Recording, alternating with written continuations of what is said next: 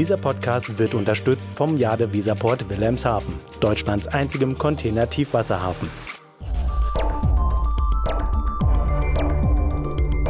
DVZ, der Podcast. Schweben auf der Schiene, das hat ein bisschen was aus einem Science-Fiction-Film. Ein Zug, der einfach dahin gleitet. Aber langsam werden Ideen, die wir uns vor ein paar Jahren nur in Filmen vorstellen konnten, Realität. So auch die schwebende Bahn. Das polnische Start-up Nevomo arbeitet an einer passiven Magnetschwebebahn, der MagRail oder MagRail, die auf bestehenden Gleisen mit einer Geschwindigkeit von bis zu 550 Stundenkilometern verkehrt. Und irgendwann sollen die Züge sogar mit bis zu 1200 km/h unterwegs sein. Ich bin Carla Westerheide, Redakteurin bei der DVZ und hallo und herzlich willkommen zu einer neuen Ausgabe des DVZ Podcast. Und mit mir per Telefon verbunden ist Stefan Kirch, Chief Business Development Officer bei Nevomo. Hallo Stefan. Hallo Karl, für die Einladung. Stefan, gleich vorab. Was ist eine passive Magnetschwebebahn und woran liegt der Unterschied zu einer, was ich voraussetzen würde, ist jetzt eine aktive Magnetschwebebahn? Ja, Ganz genau. Also eine aktive Magnetschwebebahn, ich fange mal damit an, hat im Endeffekt die Eigenschaft, dass sie aktiv schwebt. Das heißt, man schaltet den Strom an und der Zug schwebt sozusagen sofort. Eine passive Magnetschwebebahn dahingehend startet erstmal auf Rädern. Das heißt, die steht auf Rädern auf Schienen und erst ab einer gewissen Geschwindigkeit, in unserem Fall so schätzen aktuell ab 60 km/h, beginnen im Endeffekt die Magnetkräfte so stark zu werden, dass der Zug oder der Pod, wie wir ihn nennen, im Endeffekt dann bis zu zwei Zentimeter über der Schiene schwebt.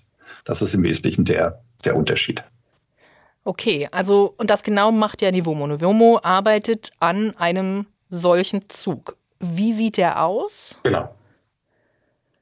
Genau.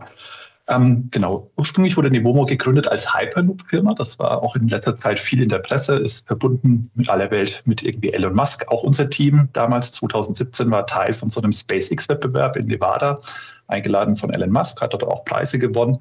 Wir haben relativ schnell erkannt, ähm, dass das Hyperloop-Thema wahrscheinlich so komplex ist, ähm, dass es schwer zu integrieren sein wird, zumal es ja ein bestehendes System gibt, hier in Europa sehr stark das System Schiene oder das System Straße, was im Endeffekt schon die Welten verbindet. Das heißt, es wäre nicht nur die fünfte Transportart, sondern auch die fünfte redundante Infrastruktur, die man ins Gleis bringen würde. Deswegen hat sich Nevomo zum Ziel gemacht, Hyperloop-inspirierte Technologie in das heutige Gleis einzubringen und beides zu ermöglichen. Das heißt, den heutigen Eisenbahnverkehr und einen Hyperloop-inspirierten Magnetschwebesystem. Und das ähm, heißt, die können beide auf ein und demselben Schienennetz verkehren? Ganz genau, ganz genau. Das heißt, wenn man sich jetzt einen Hyperloop vorstellt, alle Welt hat diese Vakuumröhre, sozusagen vor dem inneren Auge, das kann man sich natürlich schwer vorstellen auf dem heutigen System. Wenn man die Vakuumröhre aber weglässt, weil das ist auch das komplexeste und teuerste Teil, das so ein Hyperloop hat, bleiben eigentlich drei Komponenten übrig. Das ist der Pod, das ist ungefähr so groß wie ein ICE-Wagen, kann man sich den vorstellen. Der Linearmotor, das ist ein im Endeffekt Strang, der in die Mitte in das Gleis eingebaut wird, auf die Schwellen zwischen die Schienen und links und rechts auf die Schwellen kommt die vierte Komponente, die so ein Hyperloop hat, die Magnetschwebeschienen. Und damit kann im Endeffekt beides in der gleichen Infrastruktur stattfinden. Magnetschweben und die heutige Bahn. Und es wird sogar noch besser, nämlich wir können auch die heutige Bahn unterstützen mit der Magnetkraft. Also sozusagen dadurch ist so ein stufenweises Hineinwachsen in so ein System möglich. Okay, das heißt, der ICE wird auch noch schneller, aber trotzdem, also du sagst, die können auf den bestehenden Gleisen fahren, hier in Deutschland, wahrscheinlich ja. auch äh, anderswo in, in Europa, aber die müssen ja wahrscheinlich trotzdem nachgerüstet werden, also das Schienennetz. Ja. Kannst du dir mal ein paar Zahlen aus dem Hut zaubern, was da so an Investitionen ähm, auf euch zukommt oder, weiß ich nicht, an die, an die Netzbetreiber zukommt? Äh ja. Also natürlich, das ist sozusagen ähm, schwere Infrastruktur, die auf eine Infrastruktur mit draufkommt. Wir rechnen aktuell, wenn man das volle Magnetschwebesystem ausrollen würde, bei ähm, 8 bis 10 Millionen Euro pro ähm, Schienenkilometer für zwei sozusagen Tracks nebeneinander.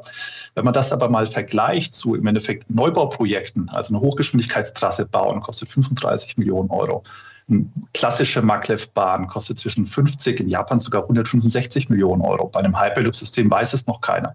Das heißt, ich habe eigentlich den, auch den Vorteil im Endeffekt, dass ich Hochgeschwindigkeitsstrecken ermöglichen kann, ohne Hochgeschwindigkeitsstrecken zu bauen. Und das ist dann im Endeffekt von den Investitionskosten sogar deutlich ähm, günstiger und auch viel schneller. Also ich meine, in Deutschland haben wir, glaube ich, im letzten Jahr elf Kilometer neue Schienen gebaut, acht Kilometer abgebaut, macht netto zwei Kilometer Schienen. Das heißt, wenn wir mit der Geschwindigkeit weiter wachsen wollen im System Schiene, kann ich mir nicht vorstellen, dass der Wandel im Endeffekt von der Straße auf die Schiene jemals Möglichkeit wird. Und da bieten wir im Endeffekt eine Upgrade-Möglichkeit.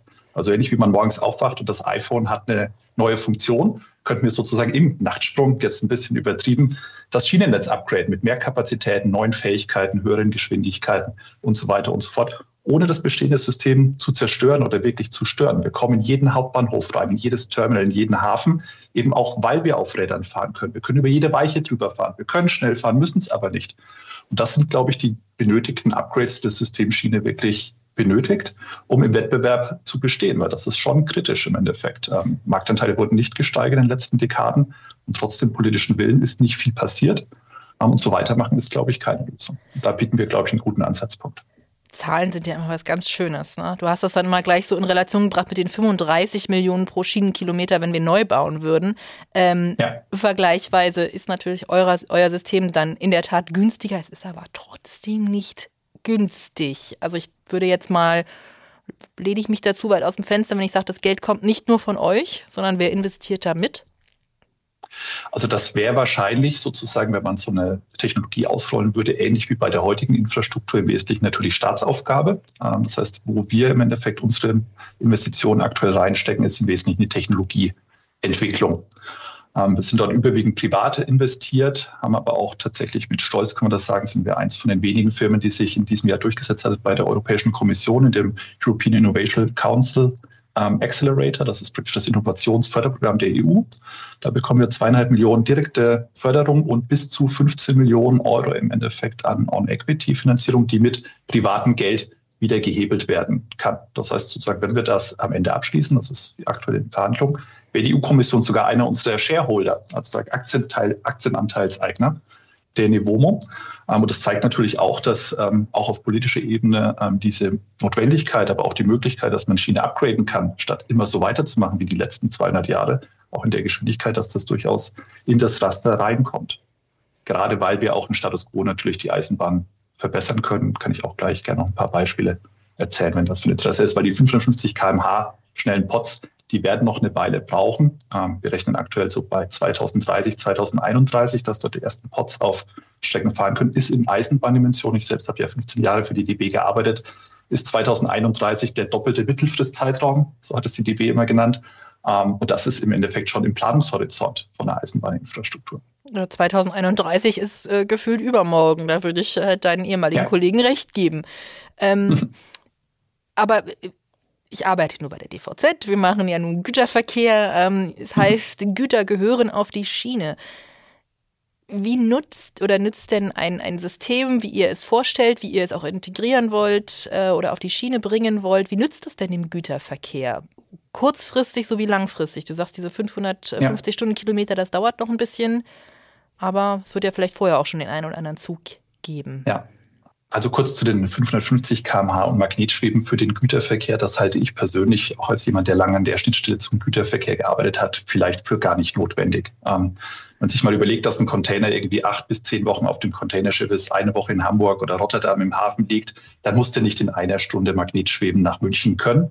Sondern ich glaube, wenn wir Verlässlichkeit, Kapazität, Frequenz und Flexibilität erhöhen könnten für den Güterverkehr, Geschwindigkeiten 120, 160, vielleicht in Perspektive 200 km/h, dann hätten wir im Endeffekt schon viel erreicht für den Güterverkehr. Und genau das setzen wir im Endeffekt an. Wir können am kurzen Ende ähm, im heutigen Netz für den heutigen Güterverkehr, und da gibt es auch Studien, die wir bereits durchgeführt haben, auch in Deutschland, mehr Kapazität und eine höhere Performance schaffen. Ein Beispiel ist, ähm, wo ist Güterzug eigentlich sozusagen gut, wenn er auf einer flachen Ebene geradeaus fährt, ohne gestoppt zu werden. Ist Deutschland jetzt nicht das hügeligste Land im Vergleich zu der Schweiz und Österreich, aber es hat doch einige Steigungen. Und stell dir vor, den Bergauf könnte man mit Magnetkraft unterstützen. Ich bräuchte keine Schiebelok mehr. Ich würde keine Geschwindigkeitseinbrüche haben. Ich habe vielleicht nicht die Sorge, dass ich an dem Signal nicht wieder anfahren kann, sondern durch Magnetkraft nur an diesen Stellen würde der Güterzug im Endeffekt angeschoben werden. Und wir konnten auf einer wesentlichen Güterzugstrecke hier in Deutschland zeigen, dass wir sowohl für die Infrastruktur mehr Kapazität schaffen könnten. Zehn Prozent kam dort im Endeffekt raus auf der entsprechenden Strecke. Ähm, bei gleichzeitiger Kostenreduzierung in den operativen Kosten trotz der Umrüstung von Güterwagen, um mit der Technik kompatibel zu sein, von 7 bis 16 Prozent abhängig von der Zuggattung ähm, und der im Endeffekt Laufleistung ähm, im Vergleich zur zweitbesten Alternative, nämlich Schieben oder außenrum fahren um die Steigung, was im Endeffekt die Kosten erhöht. Das heißt, am kurzen Ende können wir das schaffen oder stell dir vor, Güterzüge werden auch regelmäßig ja überholt, weil sie langsamer sind als die ICEs und wir ein mischgenutztes Steckennetz haben. Und nach so einem Überholgleis könnte ich mit Magnetkraft den heutigen Güterzug einfach wieder ein Stück schneller auf die Reisegeschwindigkeit bringen. Was das für einen Kapazitätseffekt hätte. Magnetschweben ist dann gar nicht dabei. Das heißt, die Infrastruktur ist auch deutlich günstiger ähm, und hätte einen gigantischen Kapazitätseffekt, den man mit der konventionellen, ich baue ein drittes, viertes, zwölftes Gleis nebendran und noch 48 Überholgleise in 20 Jahren wahrscheinlich deutlich teurer und langwieriger werden. Und ich glaube, so viel Zeit hat der Güterverkehr gar nicht.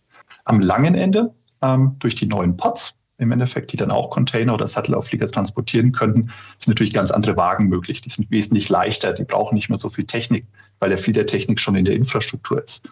Ähm, die Einheiten sind viel kleiner, löst das Konsolidierungsproblem. So ein KV-Zug muss halt voll sein, 720 Meter. Und dann fährt er halt nur Dienstag und Donnerstag und der Rest fährt über die Straße, der nicht warten möchte. Wenn man sich vorstellen könnte, dass so ein Pod im Endeffekt in, als Doppelcontainer oder Doppelsattelauflieger-Konfiguration direkt nach dem Beladen losfahren könnte, weil er im Endeffekt ohne Fahrer, ohne Oberleitung durch die Infrastruktur ans Ziel gebracht wird, Punkt zu Punkt, dann ist das ein, im Endeffekt ein massiver Wettbewerbsvorteil, den die Schiene bekommen könnte. Das ist aber dann das langfristige Ziel und da muss ich natürlich mehr ausstatten als mal so einen Hügel hoch oder zwei Überholgleise. Das kann aber am kurzen Ende schon erfolgen. Okay, das heißt, das autonome Fahren wäre dann wahrscheinlich der nächste Schritt, äh, wenn die Bahn regelmäßig oder gleichmäßig schwebt, dann kann sie das auch irgendwann ohne Fahrer tun.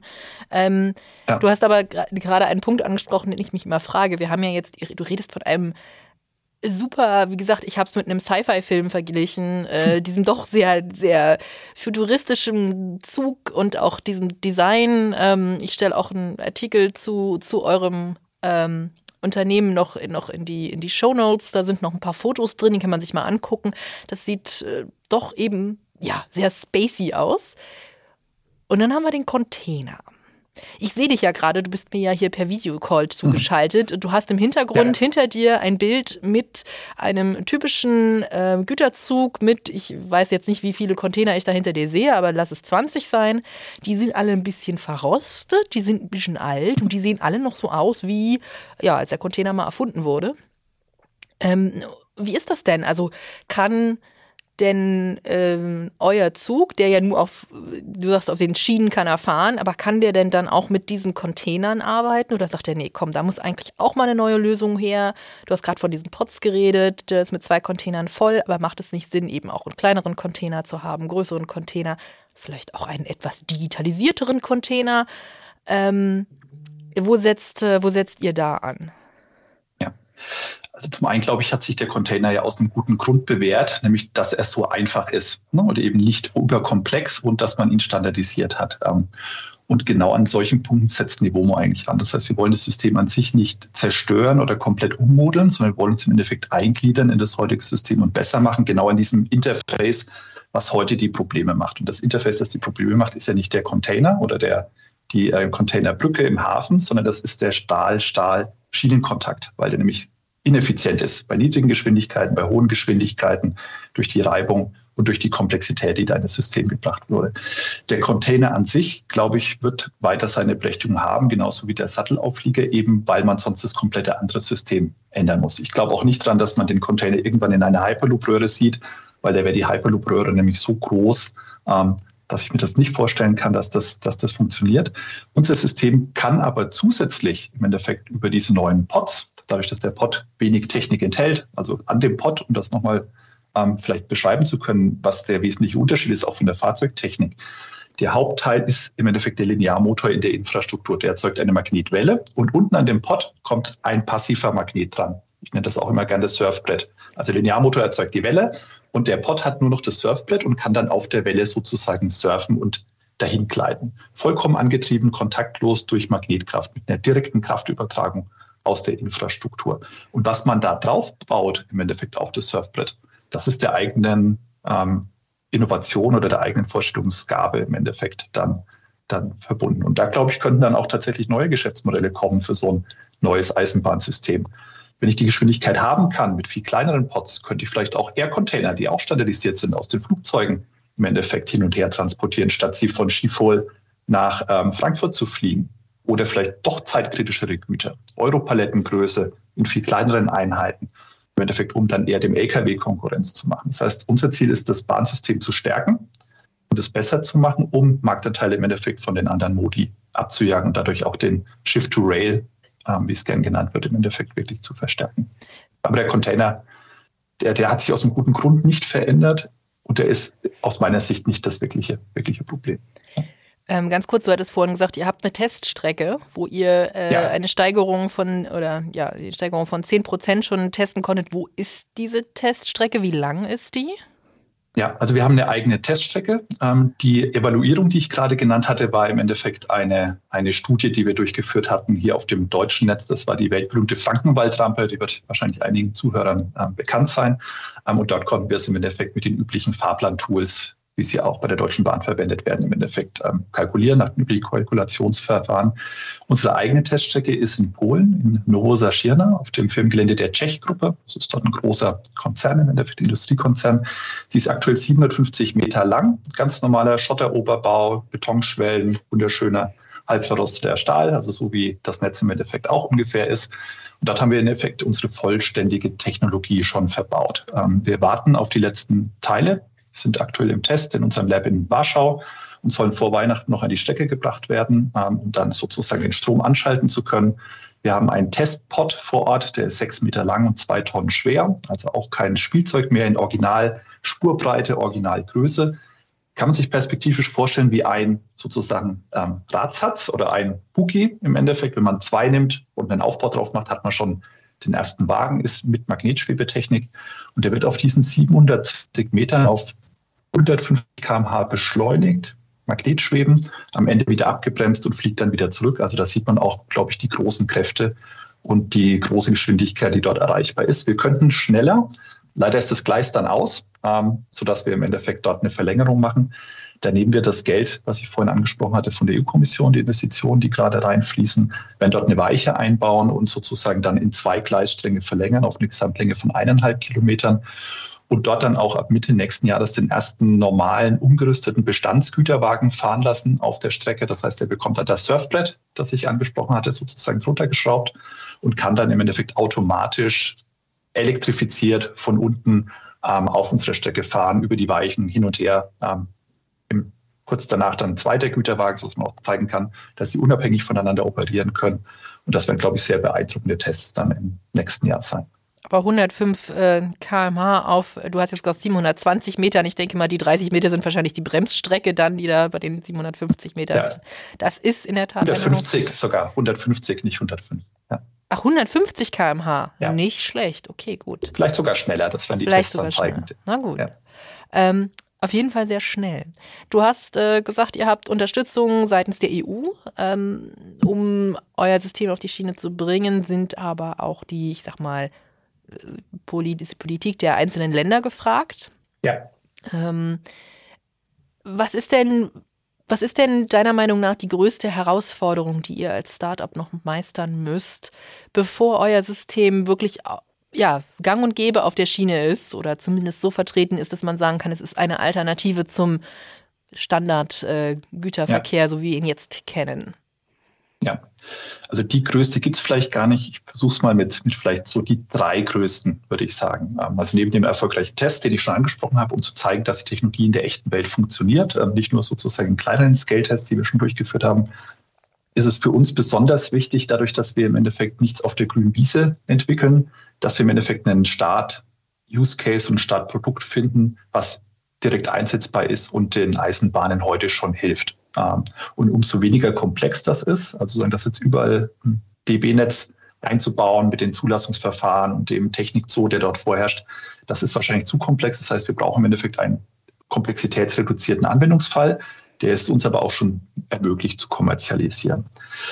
Ähm, die zweite große Herausforderung ist, eine Zulassung für diese Technologie zu bekommen, gerade im Mischverkehr. Wenn es kein redundantes Netz ist, was man sozusagen für sich prüfen kann, auf der grünen Wiese gebaut, muss ich natürlich den ganzen Bestand mitprüfen. Was ist dort an Signaltechnik eingebaut? Was fährt da? Sind beide Systeme in der Kombination genauso sicher wie die heutige Bahn?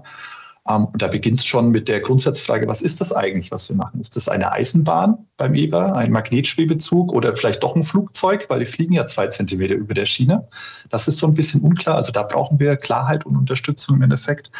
Und das Wesentliche wird am Ende sein, dass im Endeffekt ähm, die Finanzierung über die Politik und mit Unterstützung im Endeffekt der heutigen Infrastrukturbetreiber ähm, sichergestellt wird weil nur dann im Endeffekt kann das in Europa erfolgen. Europa ist sehr kleinteilig mit 28 Ländern, jeder macht es wieder eigen. Und wenn man mal in andere Länder schaut, ähm, sind auch schon aktiv im Mittleren Osten. In Saudi-Arabien wird gerade mit The Line eine 170 Kilometer lange Stadt aus dem Boden gestampft mit dem neuesten System. Da muss man nicht mit Klein-Klein im Endeffekt und Diskussionen über Jahre führen, sondern die wird zugelassen sozusagen qua königlicher Entscheidung und dann werden dort 500 Milliarden Euro verbuddelt innerhalb von fünf, sechs Jahren soll ein Großteil von dieser Stadt stehen. Und da glaube ich, wenn wir die Eisenbahn wirklich ernsthaft innovieren wollen, nicht nur aus Technologieanbietersicht von uns, sondern wenn wir das ernst meinen als Politik und als Bahnsystem, dann gilt es jetzt, Dinge anders zu machen ähm, und nicht so weiterzumachen. Wenn wir so weitermachen, glaube ich persönlich, werden wir das Jahr 2040 als Bahn gar nicht erleben, weil da kommen Technologien in den anderen Systemen an den Markt, die das Bahnsystem im Zweifel dann einfach vom Tisch wischen. Ähm, das wird seine letzten Vorteile Massentransport und ähm, Nachhaltigkeit ähm, in Kürze verlieren. Aber wir haben jetzt, glaube ich, noch ein gutes Zeitfenster von ungefähr zehn Jahren, um das Bahnsystem fit zu machen für die nächsten 200 Jahre und wirklich ähm, relevant zu bleiben. Ich habe Videos von dieser geplanten Stadt gesehen. Es ist irre. Irre, ja. Also es ist ja ein bisschen, ein bisschen, also ein bisschen schon fast zu schräg. Ich bin ja für schräg zu haben, ist es nicht, aber das ist eine solche Stadt in der Wüste, wo ich mir immer denke, oh Gott, wenn die mal ähm, aus ihren Stadtmauern hinaus wollen, das äh, hat schon ein bisschen was Gefängnisartiges da so draußen, so weit weg. Ähm, ja. Genau. Gut. Genau. Und du hast gerade eine interessante Zahl genannt. 2040. Das ist äh, vielleicht nicht gerade übermorgen, aber überübermorgen. Ähm, hast du, du sagst, bis dahin muss, wird die Bahn so, sich so verändert haben. Meinst du denn, dass euer System, es muss ja nicht nur von Nivomo kommen, kann ja vielleicht auch noch ein oder andere Startup damit ähm, mitmischen. Ähm, meint ihr denn, euer System hat bis 2040 die konventionelle Eisenbahn, wie sie jetzt noch kennen, abgelöst? Ich glaube, abgelöst, sondern sinnhaft ergänzt, würde ich sagen. Ne, also dort an den Punkten, wo wir im Endeffekt Nachteile ausgleichen können, am kurzen Ende Kapazitäten schnell schaffen können, ähm, ergänzen wir sie. Da bleibt es bei der normalen Bahn.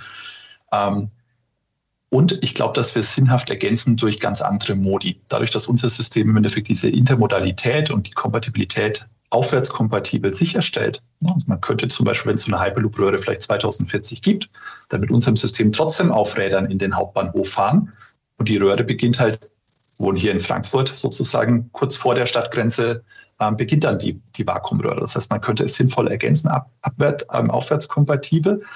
Ich glaube aber generell, die Bahn muss sich öffnen. Also auch da mal zwei, drei sehr holzschnittsartige Beispiele, muss ich zugeben, aber die zeigen, glaube ich, die Dramatik. Im Personenverkehr hat die Bahn 8% Marktanteil, die Straße 80.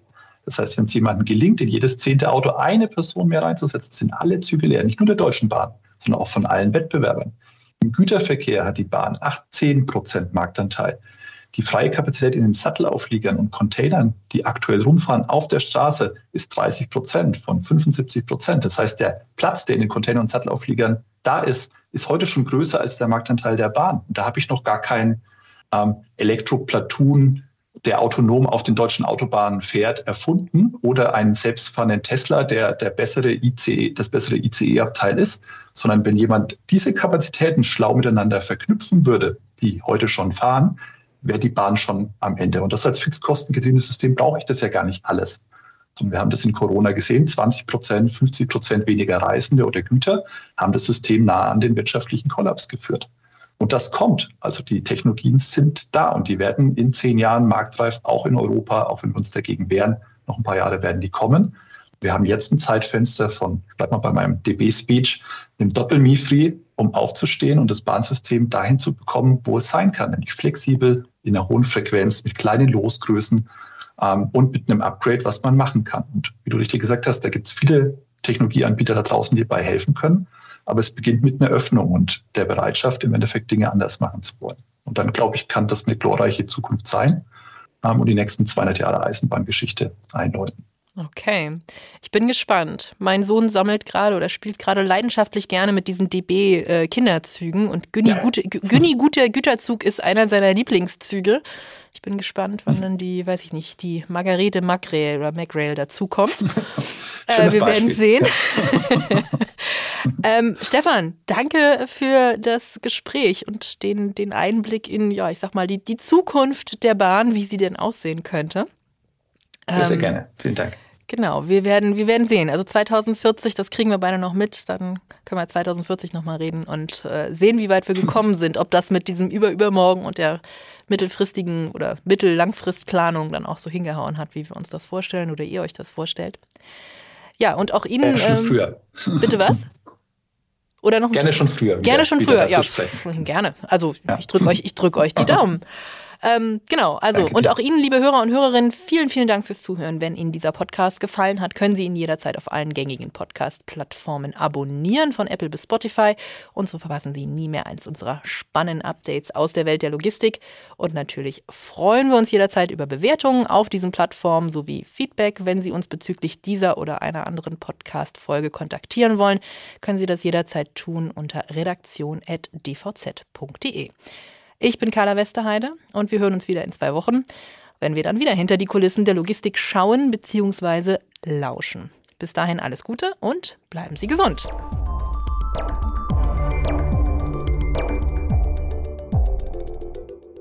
Dieser Podcast wurde unterstützt vom Jade Weserport Wilhelmshaven, Deutschlands einzigem Container-Tiefwasserhafen.